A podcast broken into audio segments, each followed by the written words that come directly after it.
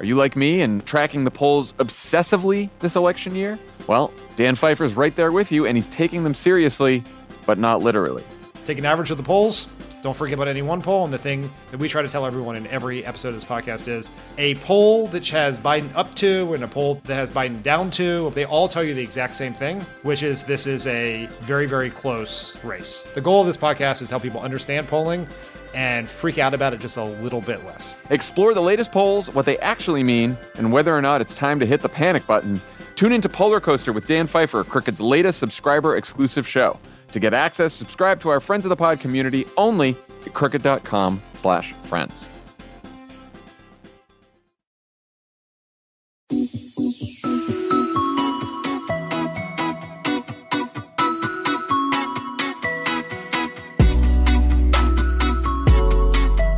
Welcome back to Pod Save the World. I'm Tommy Vitor. I'm Ben Rhodes. Should we just agree not to talk about the NFL at all this season? I have nothing to talk about. Yeah. The Jets. Sunday didn't uh, exist. Jets would be lucky to win a single game this year. We got our asses Our, our best chance, the Dolphins. yeah, our best chance is probably against the Patriots. Mm, Yeah. That hurt. Yeah, that hurt a little bit. Um, well, I'm sure that we just made listeners very happy that we're Yeah. not going to be talking about these dumb sports things. Uh, we have a big show today because there's a lot of news out of Ukraine, and we're going to cover this major counteroffensive by the Ukrainian military that has made enormous gains. We'll talk about what it means for Putin and then why he's meeting with Chinese President Xi Jinping, who's taken his first trip out of the country since COVID, since it started in Wuhan Yeah. to go meet with Vladimir Putin as he's getting routed in eastern Ukraine. Interesting choice. Probably not the context under which Putin wanted to have that meeting. No, no, probably not. Uh, we will also discuss some bad news out of Sweden, the latest news on the Queen, uh, and why the UN is sounding the alarm about famine in East Africa. Finally, we'll talk Biden and refugees and whether the United States faked the moon landing. Hope you're ready for that. Slip that one have- in there. Do you have information on I've- that? I, I got some notes from Trump's basement. Um, And then, Ben, uh, last week we had in this studio, you were uh, traveling, I believe, but I did an interview with U.S. Trade Representative Katherine Tai. We talked about China, we talked about Taiwan, we talked about how to convince voters that trade will actually help them after NAFTA and you know TPP flamed out and you know all the challenges that pro free trade people have had. Um, I also made a bunch of jokes that bombed, so stick around for that. yeah, I'm looking forward to that. Yeah, Yeah. they come fast and they land That's the hard. part I'm really looking forward to. a lot of thuds. Uh, but before we hear all of that, Ben, The Wilderness is back for season three. Whoa. You ready for this? Uh, It is a midterm election. it is a midterm election. So basically, we need every listener of this show to subscribe and download The Wilderness because John has been traveling literally all over the country. He's been hosting focus groups with swing voters in Atlanta. I think he did one in Vegas. He's done them in, in California and just trying to figure out like what do these people want to hear about? What do they care about? And who are they going to vote for? And it's fascinating. You will listen. You will learn a lot if you listen and uh, you mean subscribe like voters and not just Twitter? not Twitter, voters who I think they were Biden voters. They might have been Trump Biden, and now they're just kind of like, eh, checked on the politics. Yeah. It is always fascinating because we live in a world of political junkies, and I to hear people who kind of like don't pay attention. It's eighty percent of the country, but I think they feel That's kind of rational. Yeah. I mean, you know, it's not like it's a lot of fun and paying attention to politics. no, it's not. It's not a blast. But turning to global affairs, Ben, it has been uh, a pretty extraordinary couple of days Yes. for the Ukrainian military, who say they have recaptured uh, 3,500 square miles of territory and liberated 150,000 Ukrainian citizens from Russian control. That's in September. Here's the backstory. So there's been all this talk for weeks about a Ukrainian counteroffensive against Russian forces in southern Ukraine near the town of Kherson. That made a lot of strategic sense. We talked about it a few times. Yeah, I the think. land bridge, breaking up the land bridge. Yeah, we were worried that Crimea, yeah. Russian forces would swing all the way west to Odessa, completely cut off Ukraine uh, from the Black Sea, and that'd be very bad. So, um, what the Ukrainians didn't talk about publicly, though, was they had another plan, which was to simultaneously launch another counteroffensive several hundred miles northeast of Kherson in Kharkiv. So, what appears to have happened here is the Russians heard about this southern counteroffensive. They redeployed forces from the north to the south in preparation to defend Kherson and left thinly manned lines in the north and inexperienced fighters who just got routed, just Yeah. absolutely routed. In fact, you know, Ukrainian forces were pushing so quickly into Russian territory that many Russian units retreated. They abandoned tons of weapon systems. I saw a video of Russian troops literally jumping out of a moving tank. Did you see this? Yeah, and there are dudes like stealing cars and bicycles, anything they could get. Yeah, like shedding their uniforms and just running into the bushes. I don't Yeah. know that that's going to work long term. No. But I get it. Um, it seems like the Ukrainian units are still taking territory near Kharkiv and Kherson, so the offensives are far from over. There's also reports that Ukraine is taking heavy casualties, so this is not cost free. You know, the Yeah. war is not over, but uh, an extraordinary swing uh, in momentum.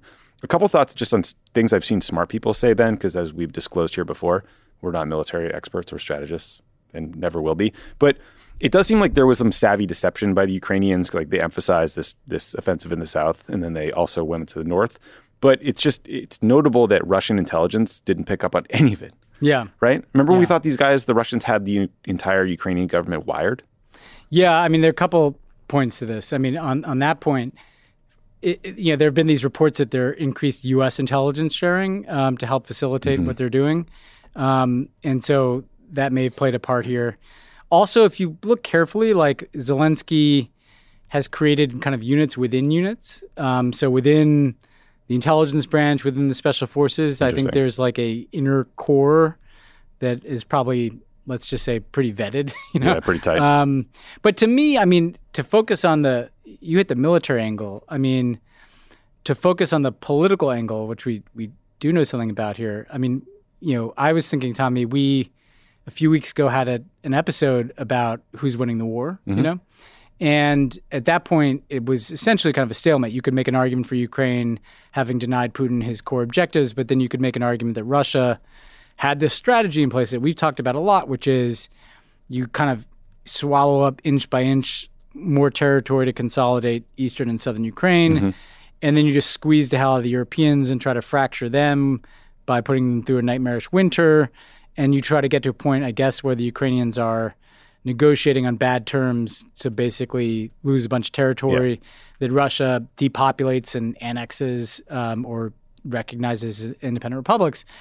And this offensive really flips that strategy inside out. Instead of it being a war of attrition that's working for Putin, suddenly it looks like a war of attrition that is going against Putin, which both bolsters Ukrainian morale and also may in- incentivize the West to provide more weapons Right. and to, Yeah. to, to weather a rough winter because this is working. So it doesn't end the war, but it definitely tips the momentum in the direction of the Ukrainians. Yeah, and like, I feel like it took six months to get to this being possible. I mean, I think the Russians have taken huge casualties over the past six months. Um, even if they had perfect intelligence, it's not entirely clear, given how many casualties they've taken and how they kind of tried to do this war on the cheap, that they would have been able to have enough troops in both places to fight off both of these counteroffensives. I mean, the truth is, I mean, look, people are getting a little kind of triumphant on social media, and I, that always makes me wary. I mean, holding this territory will almost certainly be harder than than taking it in this sort of swift offensive. But it's also notable that the Ukrainians cut off a bunch of logistics hubs, and uh, that'll make it harder for Russia to resupply their guys. And it took the Russians months and months and months to win the area around Kharkiv in the first place. So this was like hard fought territory that they just gave up in like a day or two. Yeah, no, and uh, you know, I think um, it it does a, a- number of things for the Ukrainians. It does disrupt the Russian logistics. I think it also like points out the manpower and morale issues on the Russian side. Um, so just as this is a boost to Ukrainian morale, I mean, clearly these troops, uh, these Russian troops, like it's a mixture of kind of conscripts and people who didn't know why they're being sent there, people that were forced into Russian military service in occupied eastern Ukraine, some mercenaries, Wagner group types we've talked about.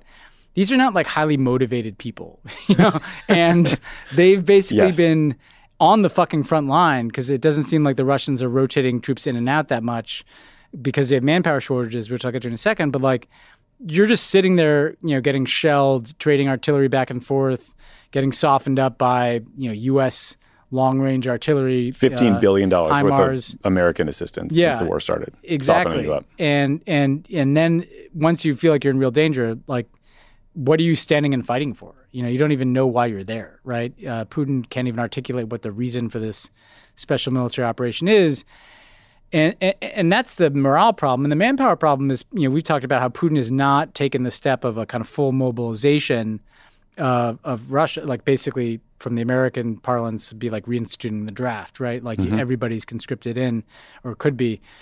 You know, presumably he didn't do that because it, you know it's expensive, but it's also risky. It, would raise anti-war sentiment if suddenly, you know, people like had to go fight in the fucking Yeah, war. You know, drafted. and so he's got a real dilemma here because the more he expands the mobilization, the more it presents risks at home of opposition. Um, but the more he doesn't, it looks like they may not have enough manpower to hold all this territory that, that they wanted to. Um, so it does it, it exposes a pretty fundamental flaw in in Putin's underestimation of the Ukrainians. Yeah, I mean, and look, we're seeing a lot of criticism of the military effort from within Russia, which is pretty new. I mean, there there are clips of Russian state TV where you have these like hawkish propagandists on this weird Fox News looking set, Yeah. talking honestly about how bad things are going. That's that's rare. You have military bloggers being shockingly critical of the war strategy, and then there's Putin, who gave a speech at the grand opening of the world's largest Ferris wheel Yeah. as his army is getting routed. So he just couldn't look any more out of touch. But you're right. I mean, he has, he needs to decide whether they're going to either do a mass or partial mobilization, but basically force people into military service or some sort of stop loss that forces uh, that that prevents you from leaving the military if you're currently in there and you're a Russian. They're trying to get it done on the cheap. They're trying to do it with Chechens. They're trying to do it by like hiring you know mercenaries through the Wagner Group. But you're right. I mean, like this is tough politics. I think even for Putin. No, we've, you know, what we've seen, you know, that Ferris wheel anecdote is actually really telling because it was the 850th anniversary of the founding of Moscow, I think. And, you know, the fact that Putin is prioritizing that and presiding over Ferris wheel ribbon cuttings. Um, and actually, I saw a report that that Ferris wheel broke down, but that may have just been kind of wishful fake news. I don't know. Um, but if it did, that's a huge metaphor. But the fact that he's doing that, he's sought to try to project like business as usual, like Yeah, oh, the- look over there. It was just a special military operation over there, and but that's not sustainable, right? They've lost. If the reports are true, like they've got eighty thousand killed and wounded. Um, they're losing territory. It's beginning to permeate the society you know, acting like nothing really big is going on isn't going to work for him. And so he's left with bad choices.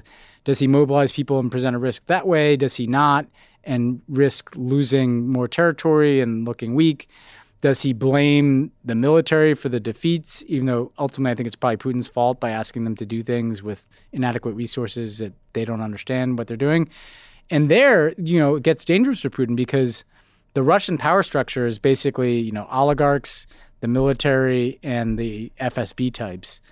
And of those three, you know, the oligarchs, you know, they still have a bunch of their money, but life got worse for those guys. The military, if Putin starts scapegoating them, they got to be sitting there thinking like, we're the ones getting our fucking asses blown Yeah, off Yeah, they get killed. Eh, you know, and, and so he could be in a situation where he's starting to lose some of the foundational components of his regime. I'm not projecting his imminent downfall, but if he's a guy who worries about his own stability and security, you know, he's in a somewhat precarious position. Yeah, and look, I, I think the smart sort of military strategy might be to retreat a little bit, regroup, reconstitute your forces, but that's maybe untenable politically. But to your point about sort of the other power structures, I mean, it is interesting that not necessarily all oligarchs, but lots of business leaders seem to be falling out of um, hospital windows or having heart attacks uh, at like 38. It's very, uh, it's mysterious. A lot of weird stuff's going on. Yeah, you and I were texting about this, but we've had a guy fall out the balcony of his hospital room. We had a guy fall off his yacht near Vladivostok. That's tough. Uh, that happens. you know the and these are all kind of you know business leaders some of whom we know criticize the war um, but it, it, it suggested a level of concern in a way uh, you know i we don't see what's going on inside russia very clearly but if putin is concerned enough that all these people are dying mysteriously he must see something he doesn't like you know i mean i think the thing that worries me that's worth naming too is that if Putin is starting to feel like he's losing the war, the tragic irony of the Ukraine war is that the risk of, of something awful may go up the more he feels endangered, either from within or without. Chemical weapons use, God forbid, tactical nuclear weapons. You know, um, we already saw them can you know cut off the power and electricity and water to the city of Kharkiv. Yeah, these guys started bombing like power substations, Yeah. that purely civilian infrastructure. Yeah, he may Russians just. did. There's no way Putin like loses this war without creating an utter dystopia in Ukraine. Tragically, right? So there's a there could be a tragic success for the Ukrainians. I I think the best case scenario is that they take back as much territory as they can and then push it into a negotiation where they're in a stronger position. But you know, it's gonna. This is you- you're right. The triumphalism. I get it. It's it's huge victory and success, but we're not anywhere near the end of this story. Yeah. I don't think. Just just hold a beat on that on Twitter. Don't maybe uh, maybe don't retweet yourself being right. And then you know you're, you're Oh, yeah. seeing um you're seeing this sort of spill into places like Azerbaijan and Armenia where fighting is kicked back up, seemingly in response to Russian weakness. Yeah, if you look there, I mean, Armenia has been traditionally dependent on Russia, Azerbaijan on Turkey. And if you're Azerbaijan, it seemed like there were some attacks along this line of separation. Um, it seemed like the that uh, the Azeris were responsible, uh, and it may be opportunistic. Them thinking, well, the Russians are distracted; they're not going to be able to send you know a bunch of you know provide a bunch of muscle to the Armenians. I, I hope I saw the U.S. send an official over. Like, hopefully that that has calmed down. Uh, you know, we don't want to see an escalation there. Ar- uh, you know, Armenia doesn't deserve that. Um, you know, so just It's pretty yeah, horrifying it's pretty war horrifying, last yeah. couple of years. Um, and then you know I mentioned this at the top, but like in a reminder of who he is and what he cares about. Xi Jinping is making his first trip out of China soon since the since the COVID pandemic started. He's going to Uzbekistan for a meeting with Putin. Uh, I mean, Ben, you know, Xi had a lot of leverage with the Russians before because they were sanctioned. They need to offload a lot of oil and gas and other things, and they need, you know, technology and infrastructure. I'm sure Xi is now licking his chops watching these military setbacks uh, for the Russian side and like dreaming about all the discounted Russian oil and gas that he can now get through. I think they're talking about a new pipeline potentially through Siberia from Russia directly to China. But Yeah, he's definitely getting a he's definitely getting a discount. yeah, you got to cut rate. Um, I, I think you know it's interesting though that they're both kind of weakened in a way. Like they met um, in early February before the Olympics, right? And Putin's encircling Ukraine, probably thinks he's about to decapitate that place pretty easily. they announced a no limits partnership. Yeah, exactly. Xi's about to host the Olympics, no limits partnership. Well, since then, you've not only had the Russian failures in Ukraine, but the zero COVID policy looks worse and worse inside of China. Um, you've got tens of millions of people sporadically on lockdown. The economy is having trouble. So, like these guys who looked like the kind of evil Avengers, uh, you know, when they announced their no limits partnership, are both meeting a little weakened in uh, Central Asia. Uh, Yeah, and in Hong Kong, I saw the authorities threw a bunch of speech therapists in jail because they decided uh, a children's book they had written was seditious or had seditious content. So that doesn't strike me as a particularly strong, confident move from Yeah. any. Yeah, it's like their version of of uh, Russian oil executives, you know, disappearing off their yachts near Vladivostok. You know, what are they so worried about? Yeah, what are they so worried about? Um, well, obviously, we'll watch this closely, um, but pretty momentous week uh, for the Ukrainians. Um, unfortunately, there are some right wing forces popping up in uh, places you would not necessarily expect. Some bad news out of Sweden, Ben, where a populist anti immigrant party called the Sweden Democrats saw a surge of support in Sunday's general election and will likely be a key part of a new conservative coalition if it takes power. We don't have final results yet, but it seems like it seems likely that this conservative coalition will take over from the sort of center left version that's there now.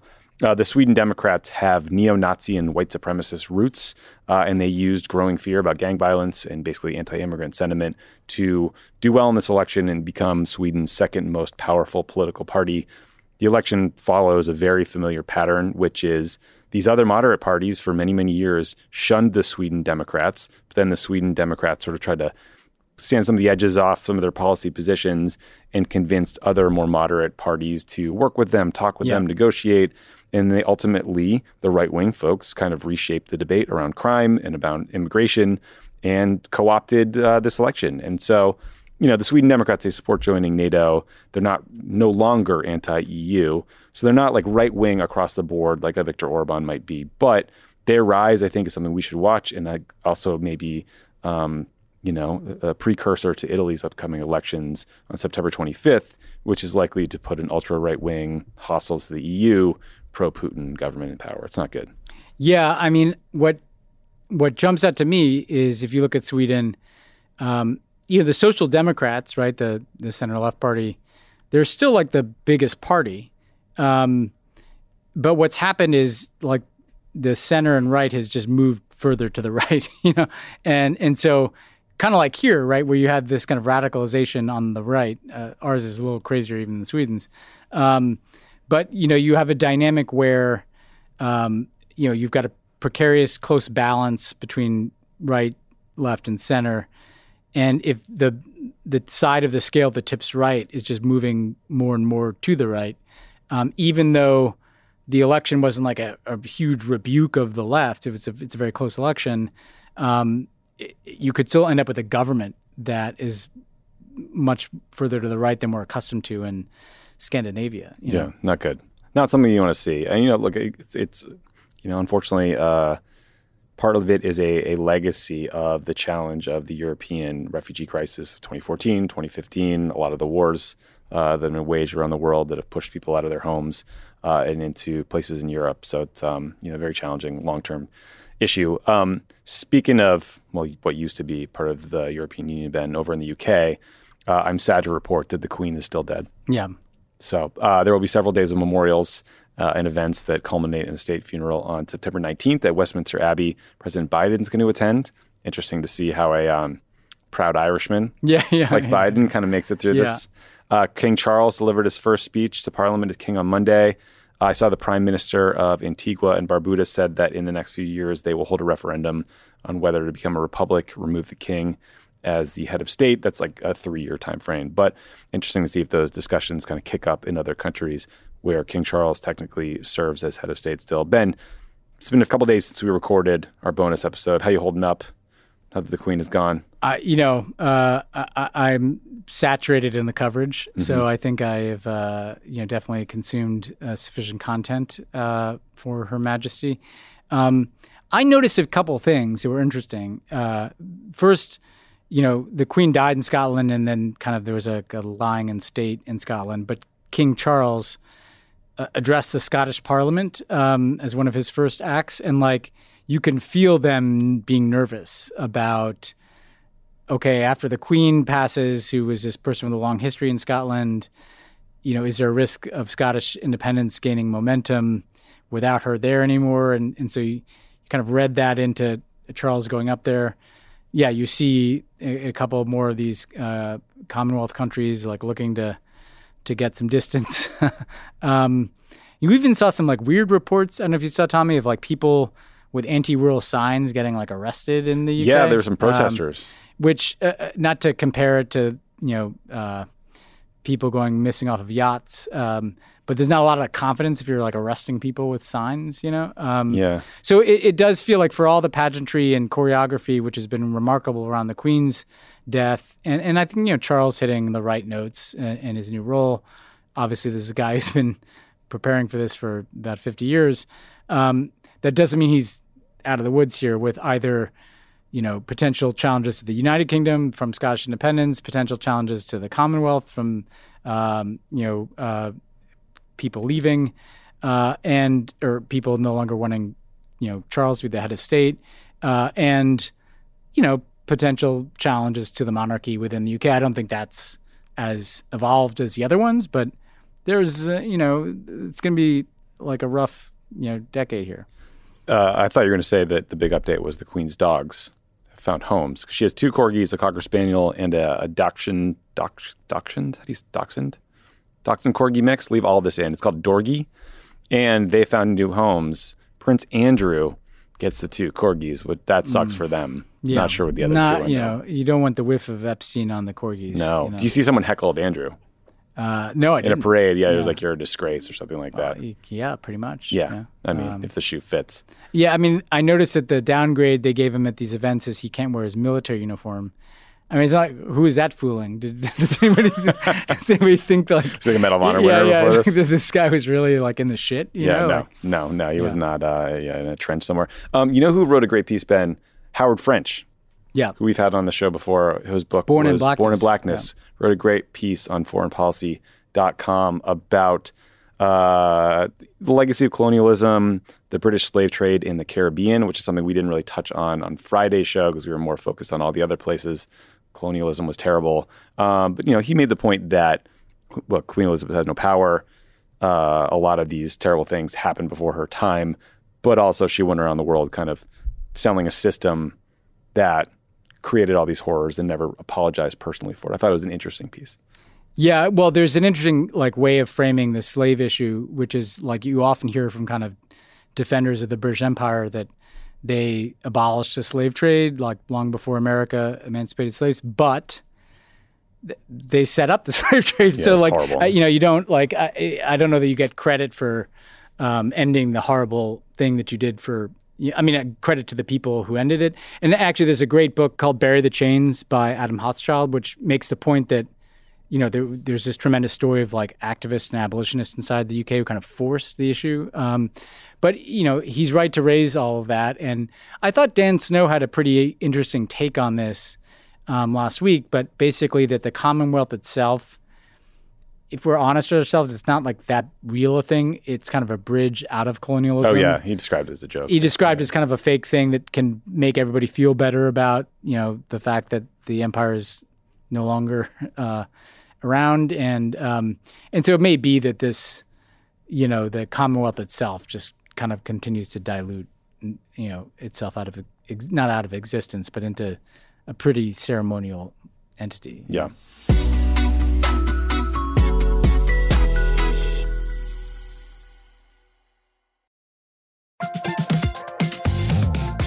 Guys, it's been a rough year. Going to get rougher, and you deserve a little treat for not going insane yet. You could head to the local tiki bar and tell the bartender, do your worst.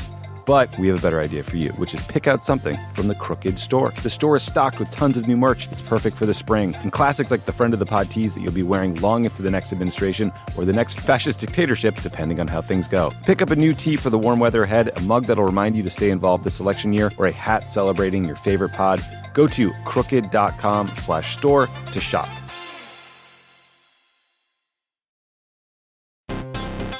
Are you like me and tracking the polls obsessively this election year? Well, Dan Pfeiffer's right there with you, and he's taking them seriously, but not literally. Take an average of the polls. Don't forget about any one poll. And the thing that we try to tell everyone in every episode of this podcast is a poll that has Biden up to and a poll that has Biden down to. They all tell you the exact same thing, which is this is a very, very close race. The goal of this podcast is to help people understand polling and freak out about it just a little bit less. Explore the latest polls, what they actually mean, and whether or not it's time to hit the panic button. Tune into Polar Coaster with Dan Pfeiffer, Crooked's latest subscriber exclusive show. To get access, subscribe to our Friends of the Pod community only at crooked.com slash friends.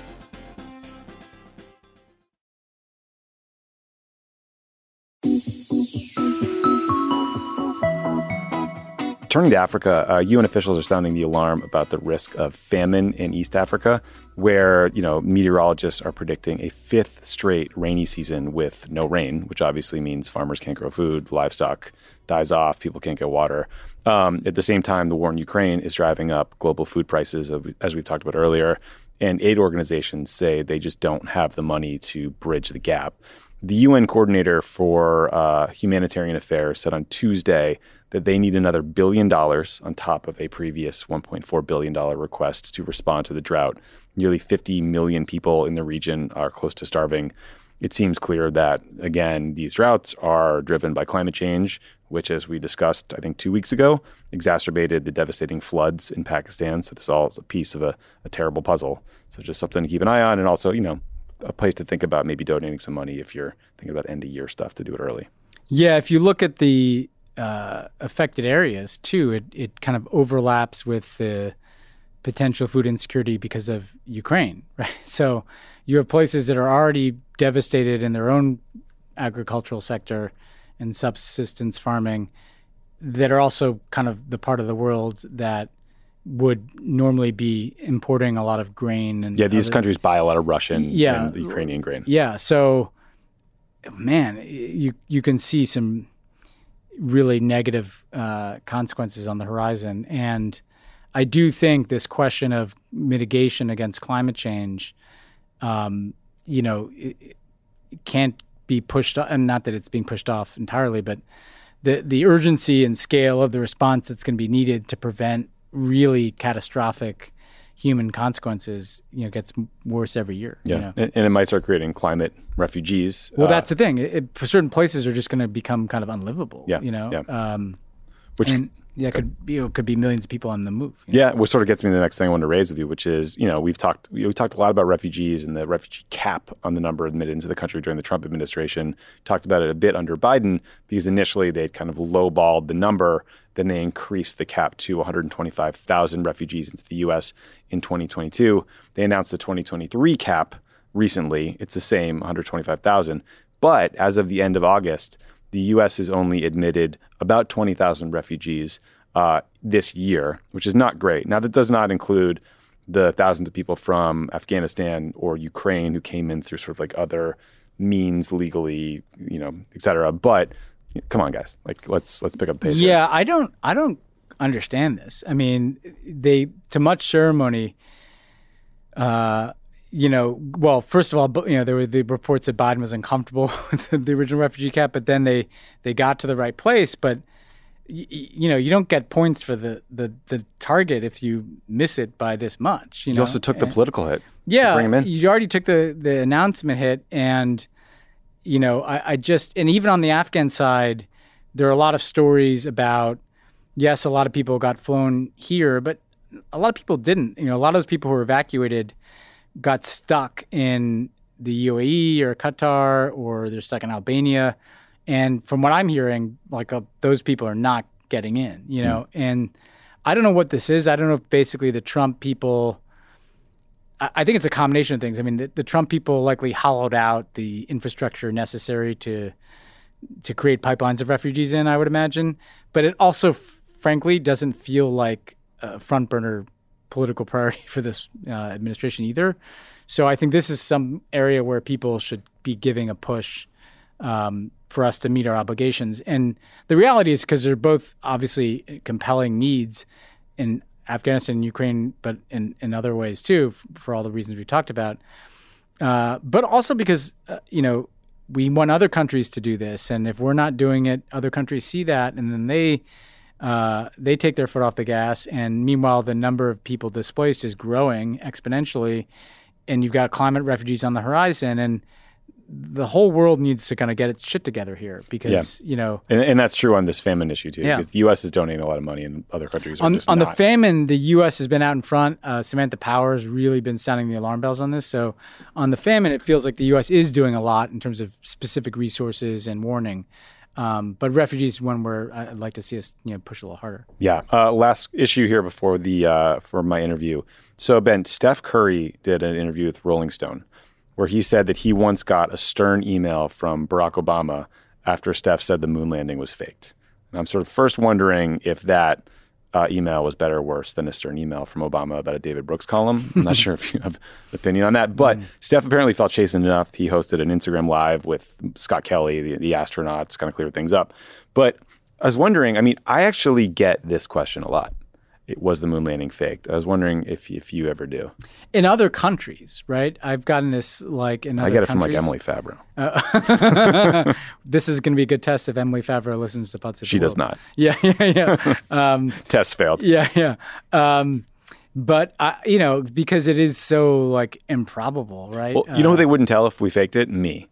yeah, no, that, I did not get the briefing on the faked moon landing. Let me tell you, uh, there's a really um, good BBC podcast about the moon landing, by the way, that's out there now. Okay. and it, it, it deconstructs the the I, I think it's like 11 minutes or something, however long it took them to get from the spacecraft down to the moon. But like, look at it this way: like, if that happened today, like I think there'd be people like, really, I, do I believe we can do that? In 19 fucking 69, like that must have seemed insane to people Improbable, yeah. around the world. Like if you were in like, you know, I don't know, some developing country, the idea that there's a capacity to land on the moon feels pretty. I, trust me, I I believe it happened. I'm just saying, like you can see the the seeds of doubt out there. You ever seen? It was it Buzz Aldrin, I think, who punched a, a moon landing denier in the face at some event. Yeah, well, imagine if you went all the way to the fucking moon and then some guys Some like goober denying, gets in yeah, some face. goober gets in your face. If I was Buzz Aldrin, I'd give him a swing. Yeah, I mean, listen. What I say, like, the U.S. government has done some bad things, and it's covered up a lot of things. Um, but I think what you need to he- keep in mind when you hear people talking about vast Yes. government conspiracies, whether it's faking the moon landing or 9/11 being an inside job, is that no one can keep a secret. I mean, seriously, look around. Look around right now. Snowden, WikiLeaks, Trump's basement has like hundred classified documents. You think if the moon landing was faked, Don Jr. would be bragging about it at, at some bachelorette party in Mar-a-Lago or like giving a speech at a wedding? You know, like th- this would be out. Well, be out. yeah, I mean, not to pick at a scab, Tommy, but this is what I would come to say to people about Benghazi, you know, because the conspiracy theory was that Scab basically this you know awful tragic uh, uh, you know attack happens that um, kills four Americans. The conspiracy theory is that like we all got together and decided to blame this on a video as if that video kind of didn't exist or something, and we just constructed a cover story. And and, and I try to explain to people like, like putting aside the grotesque motivation that assigns to us, um, getting people from every agency, the State Department, the FBI, the CIA, et cetera, to all buy into a conspiracy theory together and not have that like you know uh, get out is like insane and beyond the scope of of how the U.S. government functions. And the moon landing, uh, like trust me, it wasn't just pick a scab. Like in order for that to have been a conspiracy theory, not only would you have had to have like kind of fake astronauts, but like all those people in mission control, like all of the uh, you know Thousands hundreds, of people. thousands of people that worked on the moon landing, every single one of those people would have had to be in on the deal. Trust me, that is impossible. No. like the idea that not one of those people would go out and say, "Yeah, actually, you know, I was a paid whatever." You know, um, no, I and I also think like America, you know, we're, we're pretty good at like a massive scientific uh, endeavor that is well funded, as that thing was. you Sure. know? Well, and also all the alien stuff is starting to come out through Congress, through the military, man, and other yeah, stuff. the aliens are coming out. Boy, you really did. Uh, you you, you kicked uh, me right in the teeth on this Benghazi. The other thing about the Benghazi thing was the innocence of Muslims video that inflamed Existed, all of the Middle yeah. East. Well, I mean, there's other footage of a bunch of protesters going over the wall in like Sudan and Cairo and all these other places. yeah, that, Tunis. That actually yeah, happened. yeah. That this these were all things that happened, and and so then to expand the conspiracy theory, like what did the U.S. government gin up like violence at our own embassies in Tunis and Khartoum? I, again, this is not to to you know Benghazi Yeah, you took us to a dark place. What are you doing? But here? it's just to point up the absurdity of assigning the U.S. government the capacity to carry out a massive conspiracy. no theory. one's that competent. Yeah, yeah. I, I do love um, that the QAnon people have decided that some random dude is JFK Jr. Yeah. who's still alive and just sort of waiting to lead them. It's part of their yeah, sickness. yeah. There's a there's a deep uh, and abiding uh, sickness. Um, I remember I was. Uh, th- this is very analog memory, but you know, I did. I was involved with the 9/11 Commission, and I had a blog back in 2005, six, I, or I was a blogger on this nerdy national security site, and I I wrote this kind of snarky blog about 9/11 truthers, like who mm-hmm. thought it was an inside job and you know, I was like debunking some of their theories that you know the World Trade Center was dynamited and a missile at the Pentagon, and I kind of made fun of them. You know, I think I referred to people living in their parents' basement and stuff. And it was my first experience of getting like bombarded with. Oh, really? It was like pre-social media, so I was getting emailed because my Yeah. email linked to my obscure blog, and I had like hundreds and hundreds of emails. And I'm like, whoa, there's something weird out there. Like Americans' interest in conspiracy theory is greater than I think we know. Someone as QAnon recently- has pointed out. Someone recently did a, a long piece on Loose Change, the docu, quote unquote documentary, the, Yeah. the conspiracy theory film that kind of set off or set in motion all the 9 11 conspiracy theories. And it's fascinating the way it evolved and who did it, and also some of the earliest buyers of this film because people were buying like VHS tapes. One of them was Joe Rogan.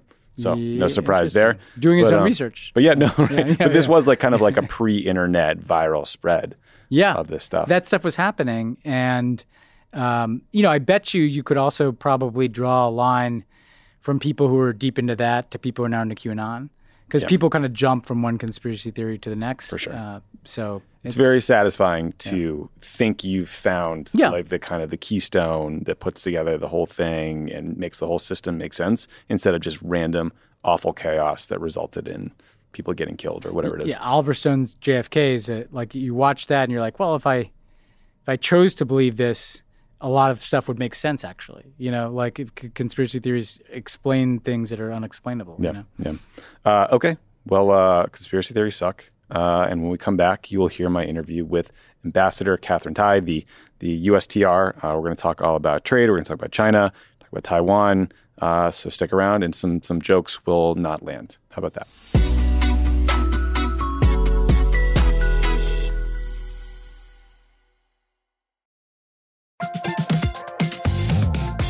Guys, it's been a rough year. It's going to get rougher, and you deserve a little treat for not going insane yet. You could head to the local tiki bar and tell the bartender, do your worst.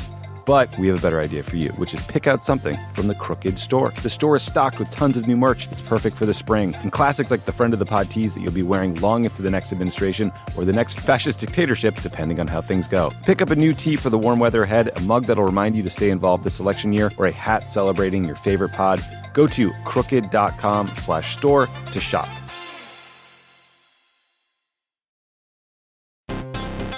Are you like me and tracking the polls obsessively this election year? Well, Dan Pfeiffer's right there with you, and he's taking them seriously, but not literally. Take an average of the polls. Don't forget about any one poll. And the thing that we try to tell everyone in every episode of this podcast is a poll that has Biden up to and a poll that has Biden down to. They all tell you the exact same thing, which is this is a very, very close race. The goal of this podcast is to help people understand polling and freak out about it just a little bit less. Explore the latest polls, what they actually mean, and whether or not it's time to hit the panic button. Tune into Polar Coaster with Dan Pfeiffer, Crooked's latest subscriber exclusive show. To get access, subscribe to our Friends of the Pod community only at crooked.com slash friends.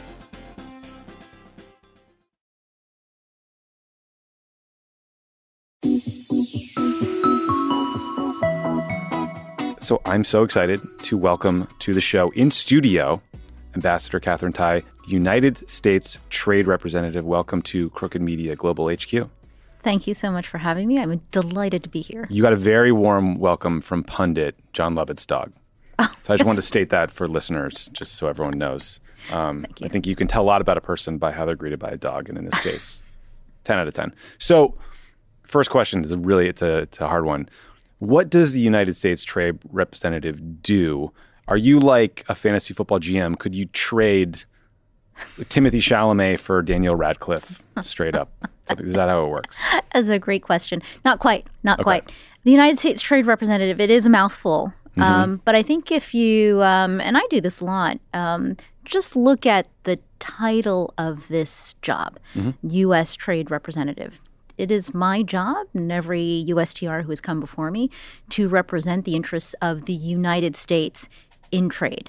So, what that traditionally means is that um, as the USTR, uh, I travel all around the world. Um, I am uh, showing up at meetings of the G20 in Bali later this month, APEC in Bangkok, um, the WTO in Geneva. Um, and uh, it is my job in those forums to represent the interests of the United States. I think that as we are approaching trade under President Biden's direction to make it relevant to the needs and interests of regular Americans, ordinary working people, we've reoriented um, our perspective at USTR. Part of my job, one of the most important parts, and one of the parts that I like the most, is bringing the U.S. back to USTR. So that means that I now spend um, almost as much time uh, traveling the United States as I do traveling outside of the US. And the point is to bring myself, USTR, our office, to the American people, to the places where they live and work, to where they um, uh, raise their families. And um, engage with uh, workers, engage with the small family farmers, engage with the folks at the community center, and talk to them about trade. In part, it's um uh, it's to uh, proselytize a bit uh, about a small agency that's really important that not a lot of people know about. Um, but a large part of it is to broaden out our understanding of whose interests we're representing on the world stage, because. If we don't push ourselves and get out of Washington, then Yeah. we've necessarily limited those people who already know who we are, know how to find us, and know how to talk to us. So I think that this is actually a really important part of our work, which is um, under President Biden's direction to make sure that the U.S. trade representative is representing the interests of all of America. You were in Iowa recently, right? Uh, yes, I was at the Iowa State Fair. Nice. So you're running for president. I'm just kidding. No, thank you. I think you should rethink this trading of citizens idea because, like, we could get Stephen Miller on the chopping block, right, for a lot of people anywhere, really. Like, I just want you to think about it. Um, you were confirmed by a vote of 98 to zero in the Senate. yes, How is that possible? it's not possible. Did you have to Marco Rubio some Bitcoin? Like, how does that? How do you get to 90 to zero in 2021? No one, no one gets a clean slate like that. You know, um, it's a lot of work. Um, it's hard work, but it's important work. And I, I think that, you know, in terms of that record, I'm tremendously proud of it because I've spent a lot of time building my relationships in the Congress with the members there. I have talked to Marco Rubio. He and I had a call before my confirmation, and um, uh, we. We share interests with respect to um, making the American economy more competitive and certainly in taking on the challenges that we see from China. Marco Rubio is also, and you might not know this, um, mm. a, uh, a very vocal advocate for um, the producers of uh, seasonal fruits and vegetables okay. in Florida. I can see that. and that. that is something that he raised with me and something that um, we continue to track closely because uh, those are American producers that he's representing. All right, here's some less dumb questions, hopefully. So, President Trump put a bunch of tariffs on Chinese imports when he was president. A lot of people, I think myself included, um, if we're being honest, accuse him of starting a trade war. Mm. I believe those tariffs are still in place after several years of President Biden being in office, the so called Section 301 tariffs. Why are they still in place? Does that mean that President Biden is continuing the trade war? Like, how should we think about this? So I think that what a lot of people remember from um, the previous years is um, a lot of the drama and the rhetoric that accompanied um, right. trade actions. But I think what it's really important to do for us, um, especially in terms of uh, trade policy making and American economic policy, uh, is to focus on uh, why those tariffs went down in the first place. I think with respect to the steel and aluminum tariffs, um, these China tariffs, uh, they were imposed in response to a legitimate concern economically and um, competitively. So um, you've raised the issue of the China tariffs. Uh, you served in the Obama administration. Um, Hot rolled steel.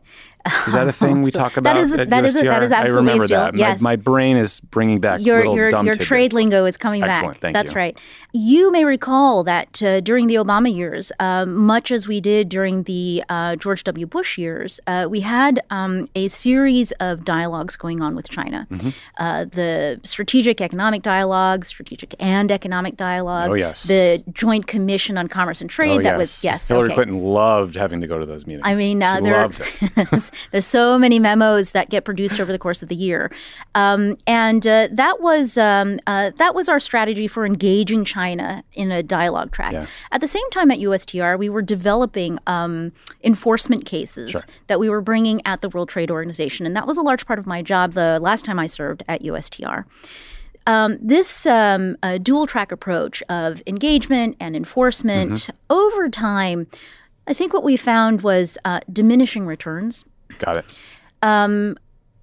By uh, the mid 2010s, um, even during President Obama's time, I think that across the board in the interagency um, and also with Congress, there's just a sense of um, running out of tools, uh, running out of um, uh, uh, leverage uh, for um, uh, having that conversation with China about where it is that our economies um, are uh, not interacting in healthy ways, where it is where we felt like um, com- competition opportunities, economic opportunities weren't flowing to our stakeholders the way that we expect, and, and the way in a very open economy we feel like our opportunities are available to most Sure. of our partners. So uh, the tariffs that went down um, in 2018 on um, Chinese imports uh, were in response to a Section 301 investigation that was focused on uh, intellectual property rights abuses, forced tech transfer practices that have been a problem for all non Chinese uh, operators and innovators who have been trying to do business with China in China, Forced tech transfer is one of my favorite government euphemisms, by the way. which is Second only to hard landing, which is crashing your plane or helicopter. Anyway, sorry. okay. Stealing, right? I mean, just like stealing technology, stealing weapons, Raytheon, et cetera, et cetera. I think that's right. Although, you know, I think that there are some uh, gray areas. You know, um, you are a producer, um, you want to um, uh, produce in China, and the response is sure, you can set up business here and you can operate here, but, uh, you know, you're going to need a partner here. Right, a local subsidiary. That's right. And then, you know, you're going to need to share um, your trade secrets, or you're going to need to share um, your, uh, you know, your secret sauce. Yep. And I think that that's part of what we have felt has been unfair. Um, we don't do that certainly. So uh, those tariffs went down to remedy an unfair trade practice, and I think that that's what we need to keep our focus on Totally. Which is um, what is the problem that we have with China? Forced tech transfer, intellectual property rights abuses is definitely a legitimate, longstanding problem that we still need to continue to address. Um, but uh, you know, I think that um, from our perspective, that's part of the problem. Um, the problem with China is larger and goes to our economic systems and goes to an incredible ability that China has to um, identify and target sectors where it wants to dominate, not just in its own market, but internationally. And I think that that's where we, as the United States and other partner countries, see those practices that Beijing uh, is putting forward um, are having negative and harmful impacts on our ability to grow our industries and to compete. And um, these tariffs are. Um, a component that has been laid down to try to address that. I think, in terms of the Biden administration's view, um, we're going to need a cross disciplinary approach if we're going to be successful in boosting our ability to compete and to thrive. Sure. And I want to ask you a little more about this China piece 'cause I, I agree with everything you're saying. But, you know, economists say tariffs make products more expensive for American consumers, and that is contributing to inflation. I was a philosophy major, so I don't know if that's correct, and I have no opinion on the subject. But are they wrong? Like, you have a complicated job. How do you respond to these people who think, like, ah, I just want cheaper stuff? I'm sick of paying, you know, so much for whatever goods. Look, I think that uh, inflation is a serious concern, um, and all of us um, are consumers in this economy, and we're feeling the pinch one way or the other. Um, but I think that in terms of uh, when we are looking at our economic policies vis a vis China, we've got to keep our eye on the ball. We need to um, up our game. We need to bring a more sophisticated set of tools. And I think we really need to think through um, how we uh, bring a thoughtful approach that has got to be more strategic and has got to be effective in delivering results for our economy and uh, the opportunity for our people to compete. So along those lines, I mean, I, I was reading um, a CNBC report that said uh, China's response to Speaker Pelosi's visit to Taiwan recently, when they completely flipped out, they held war games all around the island, they launched missiles over it, has led the Biden administration to recalibrate their thinking around tariffs on China and whether to scrap them.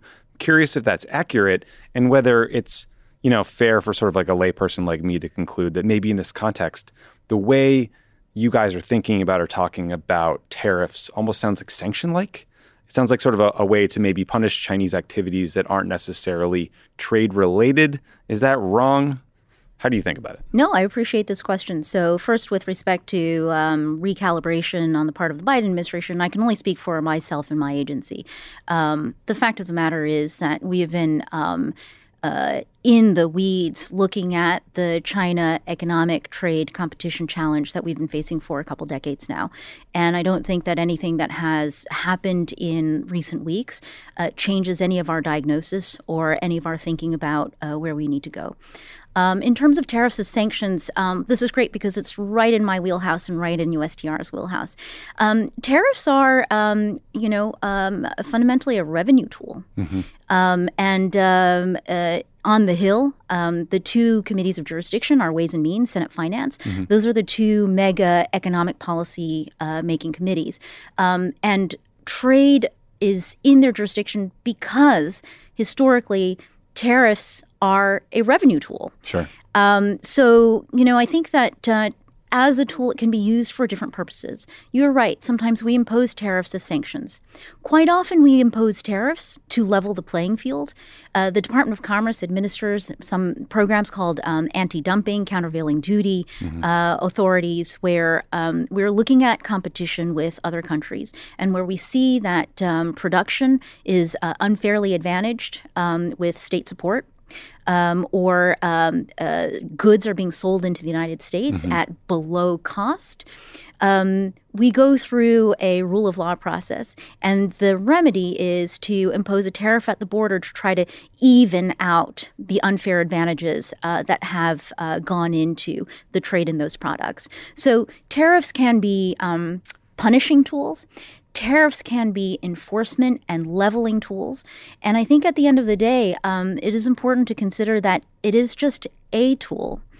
Uh, and increasingly in the competition with China, I think that we are appreciating that um, the tariffs have to be paired with other types of tools. And I'll give you a couple examples in terms mm-hmm. of um, accomplishments from the Biden administration um, the CHIPS Act, the Inflation yep. Reduction Act, um, the infrastructure law.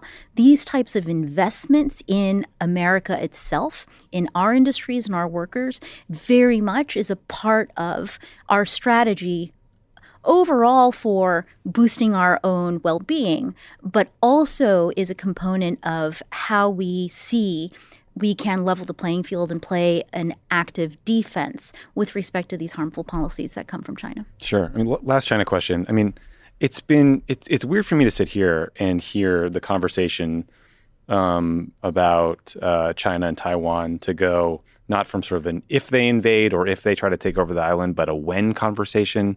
Um, you hear people talking about the U.S. China trade relationship, and they almost talk about giving up on negotiations because they say, look, they're never going to stop subsidizing state owned industries. They're never going to stop with the IP theft. Um, the CHIPS Act passed bipartisanly and, and pretty overwhelmingly. And it's like the only thing that brings Republicans and Democrats together is this kind of a little bit intense for my liking, Cold Warish sounding uh, rhetoric around China. And I'm just curious what you make of that. I mean, my understanding is both your parents are Taiwanese immigrants. You actually speak Mandarin. You spent time in China. Like, you know the people, you know the culture. Mm-hmm. I think that's an incredibly important thing for someone who's negotiating. I'm curious, like, how you view this sentiment and this sense that there's this Thucydides trap mm. kind of inevitable conflict coming and it's going to be bad. Yeah. Uh, well, I think that uh, number one, um, I strongly believe that nothing is predestined. And uh, the results that we see are a direct correlation with the effort that we put in.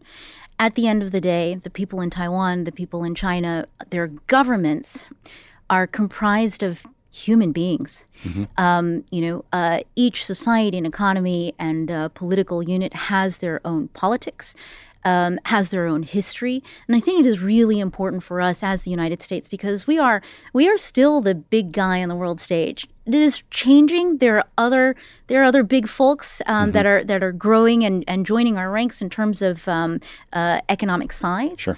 Um, but we still matter, and it matters for us. And to your point about the rhetoric being concerning, it matters for us to engage with our partners um, to cut through the noise.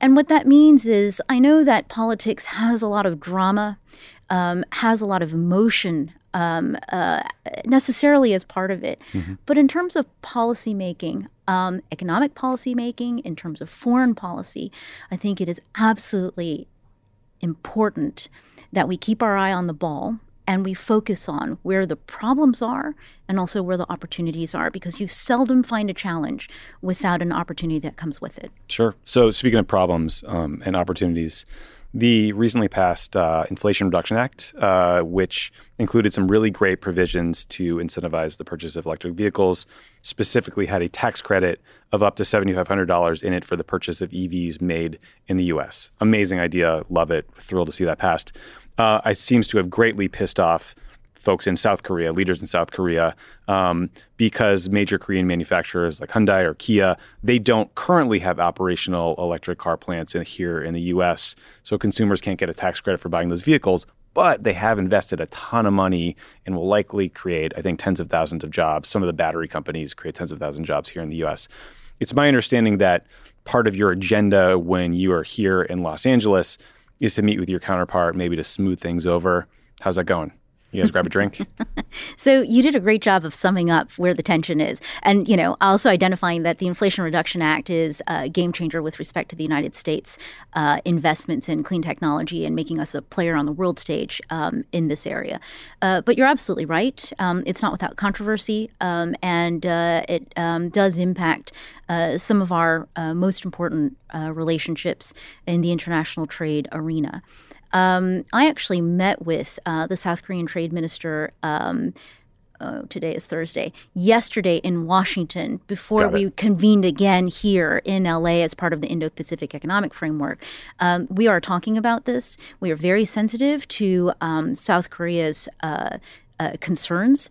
Um, and again, I think that. Um, uh, an aspect of the strength of the relationship that we have as allies and partners is that um, we are able to engage um, honestly, uh, which is really important, uh, and also intensively uh, to talk through, again, where the challenges are and where the opportunities might be. Are, are we worried of some sort of reciprocal tariffs or something, maybe in response to this, that maybe make it more expensive to purchase American EVs in South Korea? Well, I certainly hope not. yeah, but again, Yeah. um, we're actively talking to the Koreans. sure, sure. So you were out here for um, meetings on the Indo-Pacific Economic Framework, or IPF. IPEF. IPEF. Here's my question: What do we got to do to get these things in better names? I, I remember the TPP. Can't we just call it like "Make us all rich, give us jobs" agenda framework? Well, I mean, I think that uh, that brand, that branding genius is uh, is a real innovation, Yeah, there's not, not a lot it. of genius in this building, unfortunately. we, when you walked in, it, it upped the, the quotient. But like naming aside, what does this framework do? What are you guys trying to get done? Sure. Well, first of all, thank you for uh, raising the TPP. Also, uh, first point is the IPEF is not the TPP. Sure. And uh, um, most critically, I think that um, we are bringing innovations to this framework, um, in large part uh, to bring innovation. Which everybody loves, right? We're all chasing innovation in technology, chasing Sure. innovation in the economy. We also need innovation in our trade policy. And uh, um, the Indo Pacific Economic Framework, uh, we've made clear, is not a traditional trade agreement, which the TPP is. Um, we are engaging across four pillars. Trade is one pillar, but it's not the only one. That's to demonstrate that uh, meaningful U.S. economic engagement with our uh, trading partners um, isn't limited to strictly what we think of as trade. So there are four pillars there's trade, uh, supply chains, decarbonization infrastructure, and then uh, good governance, tax, anti corruption. It's all about um, creating. Uh, an environment where we can work together with our trading partners um, to pursue the goals of sustainability, resilience, and creating a prosperity that we can make sure is inclusive. The reason why we're focused on these themes is because um, we are living in a world and a world economy that is going through a lot of changes. We've gone through a lot of changes since just five to seven years ago. Yeah. And we are in desperate need of new approaches to address the new challenges that we have. Uh, so let me just um, um, sketch out a little bit Sure. uh, some of the inflection points that I think that are really important to demonstrate these changes. Um, in 2016, uh, there were two votes that kind of rocked the world. Uh, one of them happened here, and uh, that was the election of Donald Trump, who um, has very, very strong and clear and vocal views on trade. Whatever Obama did was bad. is Well- basically the summary. Well, let me put it this way. Um, he really focused on rebalancing two of our largest trading relationships the one with Mexico and the one with China. Right. Um, in 2016, we also saw the Brexit referendum in the UK. In both cases, I think they're quite different, but in both cases, I think that you could roughly understand them as being an expression of some sentiment that is pushing back against the forces of what we might call globalization or the version of globalization that we have had so far. So that was in 2016.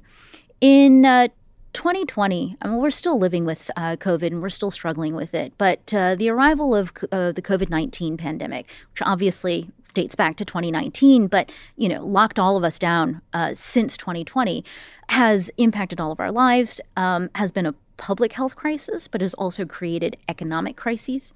Um, and the supply chain disruptions that have uh, uh, expanded um, as a, a result of uh, the pandemic, I think has really opened everybody's eyes to how fragile the world economy is uh, in this version of globalization. We are interconnected in ways that uh, are. Um, uh, uh, really um, push forward this idea of you know a globe that is reliant on each other. But I think that what we've really done in this version of globalization is we've created incentives for our firms and our companies to chase efficiency, to maximize efficiency, which means minimize your costs Yeah, and maximize your revenues. Right. And, and what that means is that it's sort of value, right? Yeah. uh, unfettered liberalization has Right. led us to concentrations in production, uh, complexities in our supply chains that turn out to be not very resilient. We're still bouncing back from all the disruptions that we're experiencing. So the pandemic is an important point too. Then uh, fast forward to earlier this year in February when uh, President Putin decided to march across the border to Ukraine and invade Ukraine Yeah. under the um, premises of this version of globalization that we have built, that should never have happened because our assumption has been the more countries trade with each other, Right. They don't fight. the more prosperity and therefore the more peace. The silly McDonald's theory of the case, which two countries without a, with a McDonald's have never gone to war, right? And you know, it's I think it's not without its merit, but it's not an absolute truth. And A the little bit short term. Uh, Well, the fact of the matter is, I think that you know, if you listen to President Putin's um, uh, explanation for why he invaded Ukraine, it wasn't an economic decision. No. it's not an economically rational decision. No. That decision shrank the economic pie for Russia, for Ukraine, and frankly, for all of us. So I think that in this moment in 2022, um, as we're gathering these, um, uh, including us, 14 countries um, that are part of the Indo-Pacific region, our focus is on what can we do together now to bring a 21st century set of innovations to address the challenges we are facing now in the 21st century. And that goes to resilience, that goes to uh, sustainability for not just our people, but also our planet, and that point about an inclusive prosperity. I really like that climate change is a, a pillar of this whole new process. I think that's very important and something we should put a pin in. Um, I mean, we we talked about TPP for a second. Um, look, you know, just for listeners who don't know, this was a, a, similar attempt at a trade agreement with 12 Pacific Rim countries. Obama got a fast track authority vote, which meant he was very, very close to getting a full Senate vote on it. And then Mitch McConnell blocked that vote in like August of 2016 and it went down. But then the 2016 election happens and Donald Trump comes out against TPP and Hillary Clinton come out against TPP, which to me said here's a lesson that a lot of voters think trade is politically toxic. They hate it. They think they look at parts of the country, states, uh, industries that they feel like were ravaged by free trade agreements. Um, how do you convince them when you go to Iowa or wherever else that actually free trade can be beneficial to them given that history of NAFTA and everything else? Yes, there's a there's a trust issue that we have to address. Um, there is an approach that we need to bring that is different, and there are outcomes that we need to achieve that are different. And I think that this is at the core of what President Biden has asked us to deliver, which is a worker centered trade policy. It's a really quite genius turn of phrase because I don't think anybody has put those words together in that combination before. Um, and uh, it's really meant to be a, a course correction that for a very long time, um, certainly in perception, but I would argue also in terms of how we've implemented and formulated our trade policies, that um, those with the most access and influence in um, our trade policy making have been our biggest economic stakeholders, our big companies. Are they're they're they're the most well resourced and the savviest. Sure. Um, and I think that you know there's a certain logic uh, that allows for that to make sense, which is uh, they're big companies, they're American companies. Um, policies that make them better off will make America better off and uh, their workers in our communities. It's a little bit of the trickle down theory applied to international economics. Absolutely. And I think that over time we found that um, it just isn't trickling down. And that's why um, I particularly enjoy every time President Biden says that his vision is to build the American economy from the bottom up and the middle out, because um, that is in direct. Uh, contradiction to the theory of trickle down. It's that in order to grow our economy, you've got to grow it from its humble roots, from the regular people and the communities. And I think that that is the guiding principle for how we are pursuing our trade policies. That means we are doing different things, we are bringing innovation, uh, we are proposing um, novel uh, combinations of countries, novel frameworks. And uh, there are a lot of skeptics out there because um, change is uncomfortable. But whether or not we uh, put in the effort to innovate, change is happening all around us for all the reasons that you've just described. And you and I talked a little bit about the passing of uh, Queen Elizabeth II. Mm-hmm. Um, Before the mics went on. That's right. Uh, you know, I, we found out when we were in the room during this ministerial, um, the Australians and the New Zealanders mm-hmm. um, still have the Queen as their head of state. Um, you know, uh, we we took a moment to absorb the news, and I think for me it reinforces this notion that change is happening, whether or not you want it to, uh, and we've got to keep up. Absolutely. Um, have you considered hiring Jared Kushner to run any of these programs? Because apparently has a book out where he suggests that he was the genius behind all of the trade agreements and everything else they did. So I think he's looking for a job. I've not met Jared Kushner. He managed to wring two billion out of the Saudis for an investment fund, but he's never done any investing. Must be a pretty good negotiator. I've also not read his book, but I have friends who have read his book. That's terrible. They should not have done that. Do you have a favorite Dark Brandon meme? Should we make one? Your staff is looking at me like, where's this going? What is happening here? I have seen some Dark Brandon memes, and uh, I am aware of uh, I am aware of this phenomenon, uh, and I, I quite enjoy it. That's probably the best answer we got. Uh, Ambassador Tai, thank you so much for coming in. Thank you for educating all of us uh, about USTR, everything you're working on. Appreciate it. Thank you so much, Tommy, for this opportunity. Thank you, Ambassador Tai for doing the show. Um, she was really feeling your humor. Yeah, yeah, yeah. You, you Ben hasn't heard it yet, but he knows. yeah, you can yeah, tell. Yeah. Those those things were hidden, but we'll, we'll I'll, I'll, get her. We'll get yeah. her back someday in the studio. Yeah, yeah. Um, I'll, I'll, see what I can do. Probably not much. Um, and uh, to my best to those corgis. Yeah, it's not the corgi's fault. No, right? Like, like I just urge people to not blame the corgis. Yeah, they're just dogs. Um, they did had nothing to do with Jeffrey Epstein. Talk, l- talk, about conspiracy theories, like you know, nothing. Well, except for that fucker, just kind of yeah. makes you believe them all. All those theories are true about him. Yeah. Like I believe every single one of that. yeah, yeah. He's like the real QAnon. Yeah. Anyway, minus the nuclear mm, codes. Yeah, the storm is coming.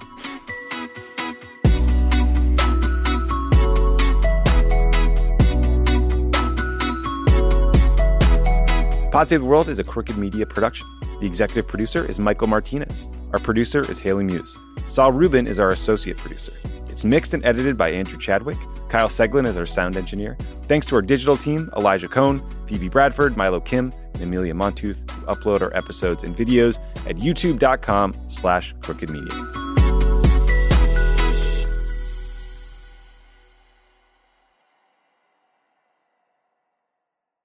This show is sponsored by BetterHelp. We all carry around different stressors, big and small. When we keep them bottled up, it can start to affect us negatively. Therapy is a safe space to get things off your chest and to figure out how to work through whatever's weighing you down. If you're thinking of starting therapy, give BetterHelp a try. It's entirely online, it's designed to be convenient, flexible, and suited to your schedule. Just fill out a brief questionnaire to get matched with a licensed therapist and switch therapists anytime for no additional charge. Listen, if you're listening to Pod Save the World, you need some therapy. If you're watching the events around the world that might freak you out, got this election coming down the pike. There's a lot of stuff that people uh, are stressed about, that are anxious about, stuff that makes you lose sleep, and therapy can help. Get it off your chest with BetterHelp. Visit betterhelp.com slash crookedworld. Go today to get 10% off your first month. That's betterhelp, H-E-L-P dot com slash crookedworld.